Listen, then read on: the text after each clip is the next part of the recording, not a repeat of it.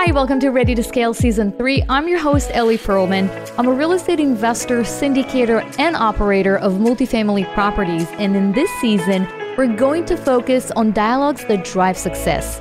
Building real wealth is not a fairy tale nor rocket science, but there's so much to learn. So grab a cup of coffee and join me each week for in depth conversations with successful real estate investors. Conversations that are designed to help you drive your wealth, investment knowledge, and lifestyle to the next level. And of course, you can always go to my website, ellieperlman.com, to read more about investing passively in multifamily.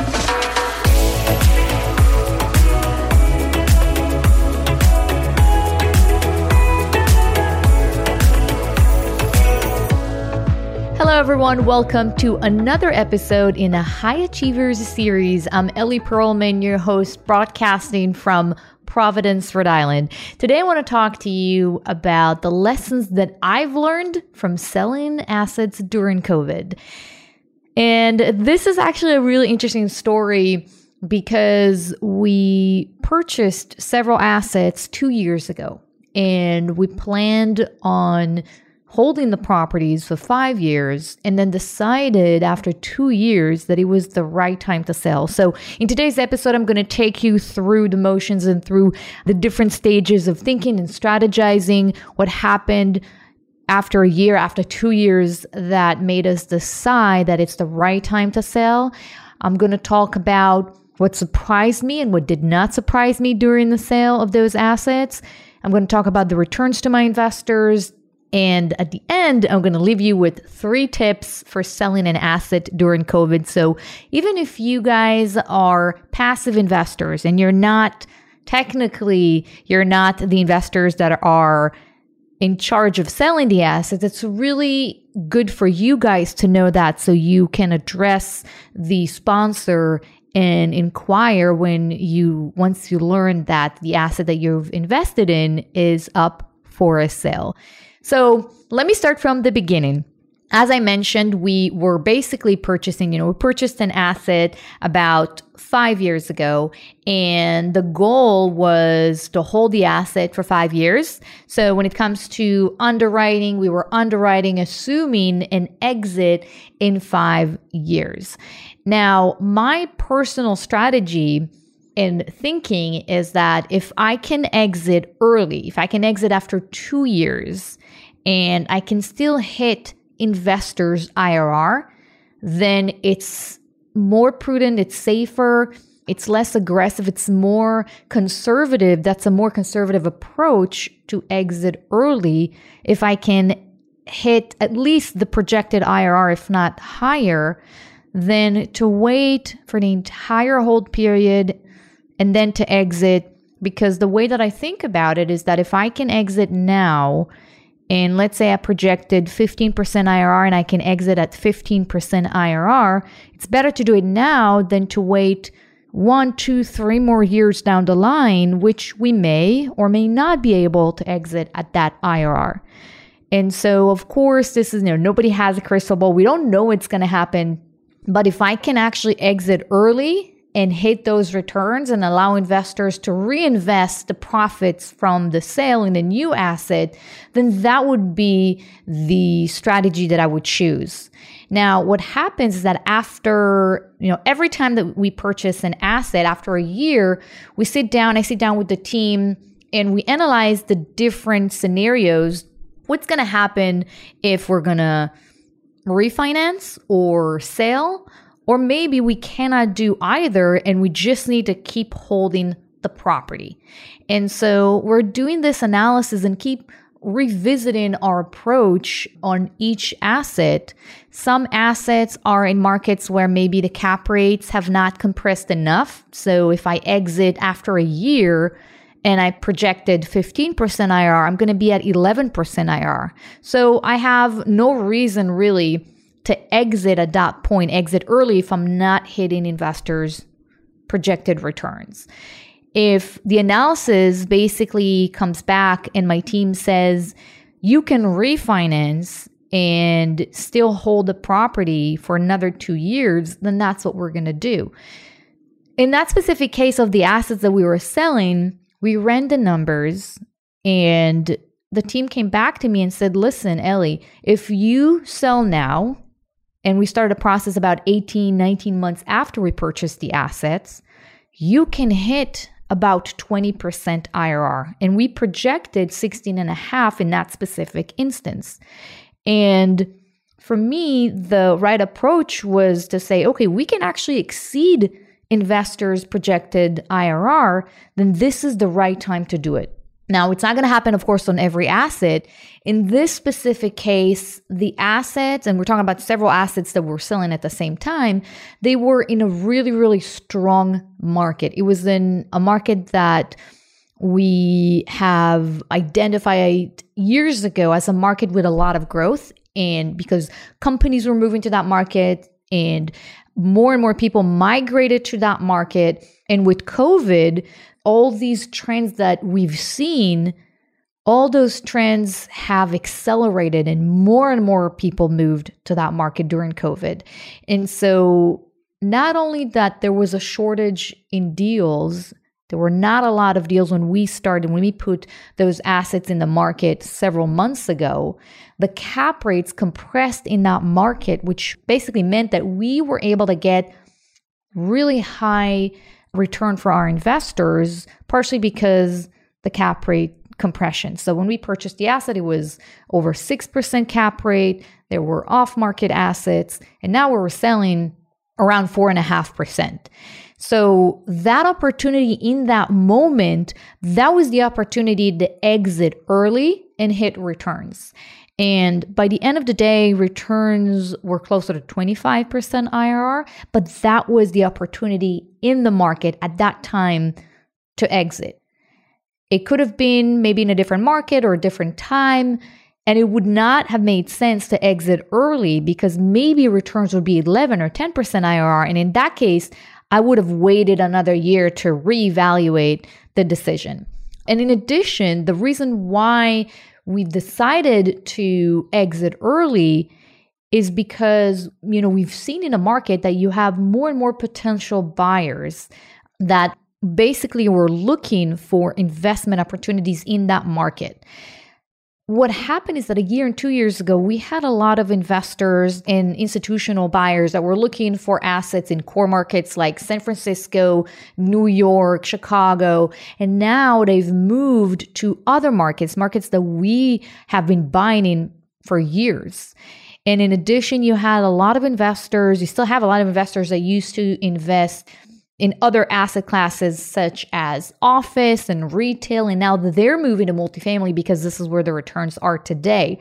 So that created this special circumstances where basically not only the cap rates in our market compressed, which means higher prices, but you had more demand not only of businesses and tenants that were moving to the market, which means that we could also push the rents, but also an increase in demand from investors to buy assets in this market. So, all of this, that was kind of the background of why we made a decision to exit early. Now, once we put the deal in the market, there was very, very strong demand. There were tens of tours. The deals got a lot of attention, and we got tens of offers on each deal. And we ended up choosing buyers for each of the assets that we put in the market. So, one of the things that surprised me, I, I assume that there will be a strong demand for assets. I see it on my end as a buyer. There are not many good deals out there. And I knew that putting a quality deal in the market would get a lot of attention. What surprised me though is how quickly due diligence can be done during COVID. And so sometimes what you can do as a seller, if you feel comfortable with it, you can allow an access agreement, which means that as long as you're negotiating the purchase and sale agreement, which is called PSA, before you start negotiating officially, you can sign an access agreement that will allow the potential buyer that you're negotiating with to get on the property, get information. You send them all the due diligence documents that they're requesting or the documents that you've agreed on, and that shortens the due diligence period. So, without an access agreement, Normally, it takes about a week to two weeks to negotiate the PSA, the contract. Then you have 30 days of due diligence and another 30 days following the end of the due diligence period for financing.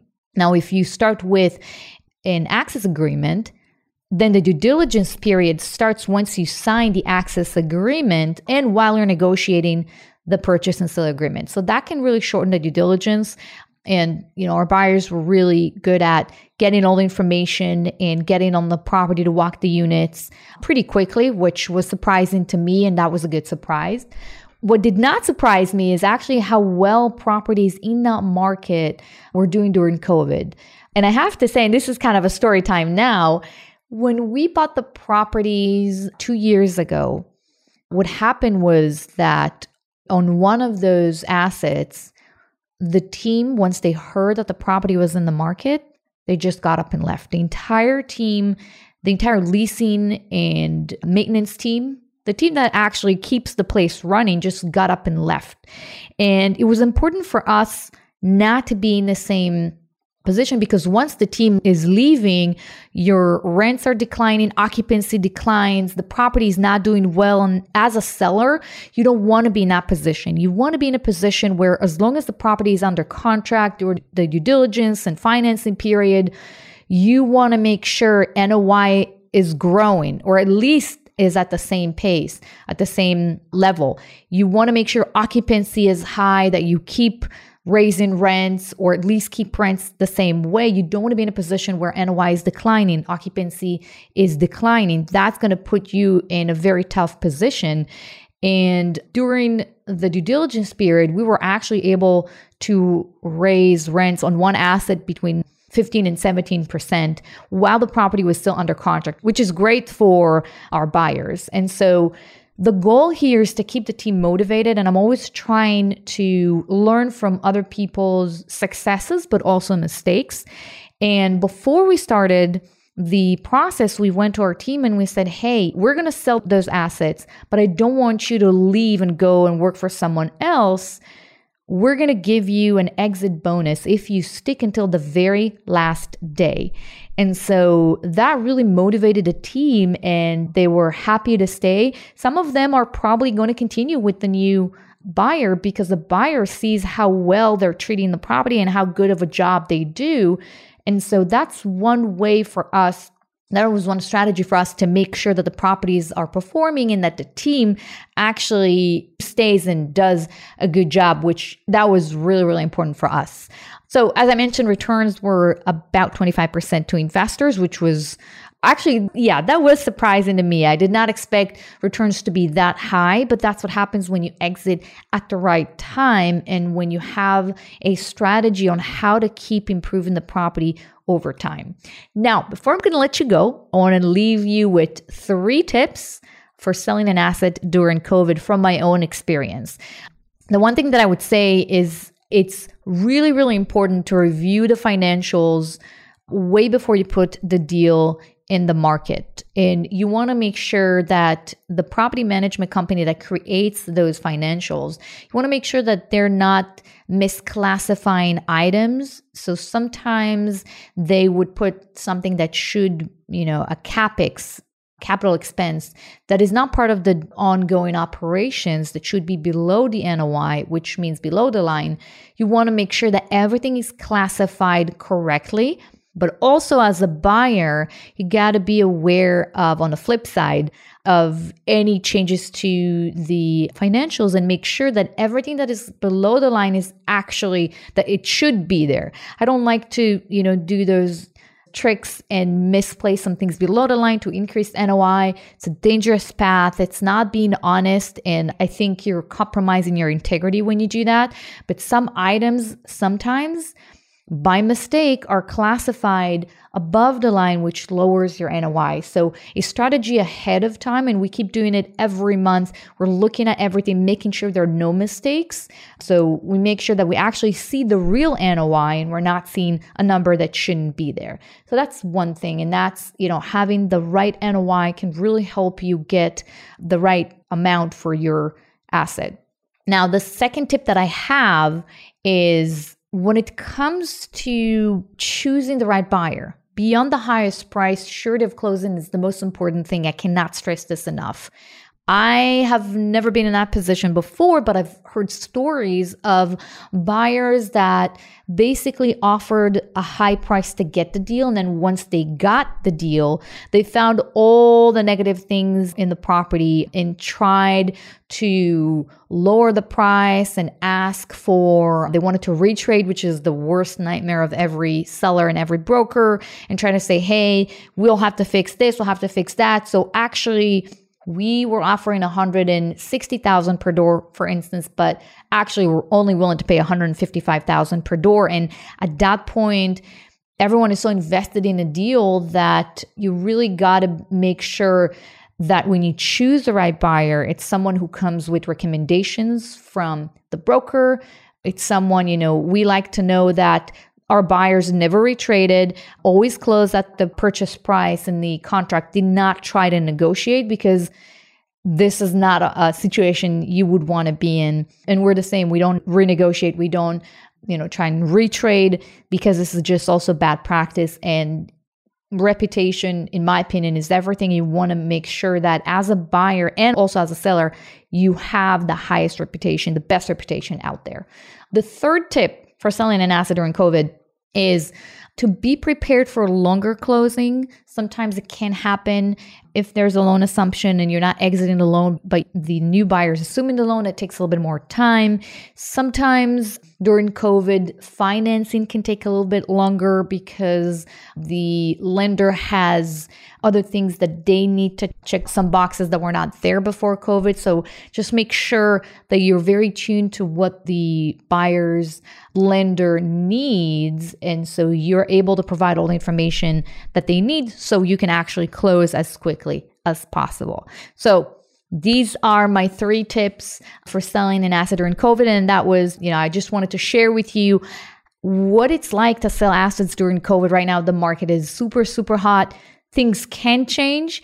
And if you exit at the right time, this can be a great opportunity. When it comes also to COVID, I'm just going to end with that. When it comes to COVID, they will be sometimes what we called COVID units, which means that the buyer will not be able to enter an apartment if someone has COVID, one of the tenants has COVID, then you don't want to expose the buyer or our team to someone that actually has COVID. And so there are ways to go about around it. You can, for instance, you can have some protocol that when they can come back and visit the unit, there are other ways to go about it. But just that's, I would say, one of the specific challenges of COVID when it comes to selling an asset. The other one is, of course, the financing.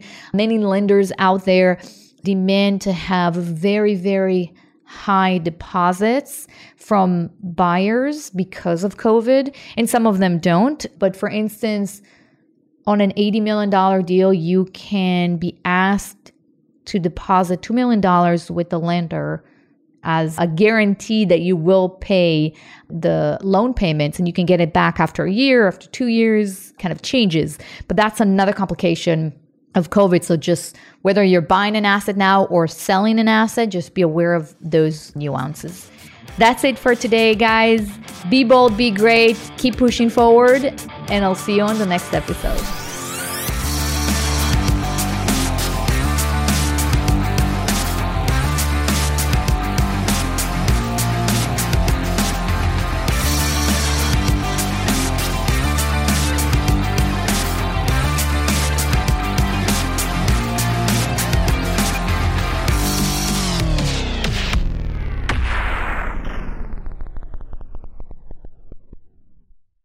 Podcast is a part of the C Suite Radio Network. For more top business podcasts, visit c-suiteradio.com.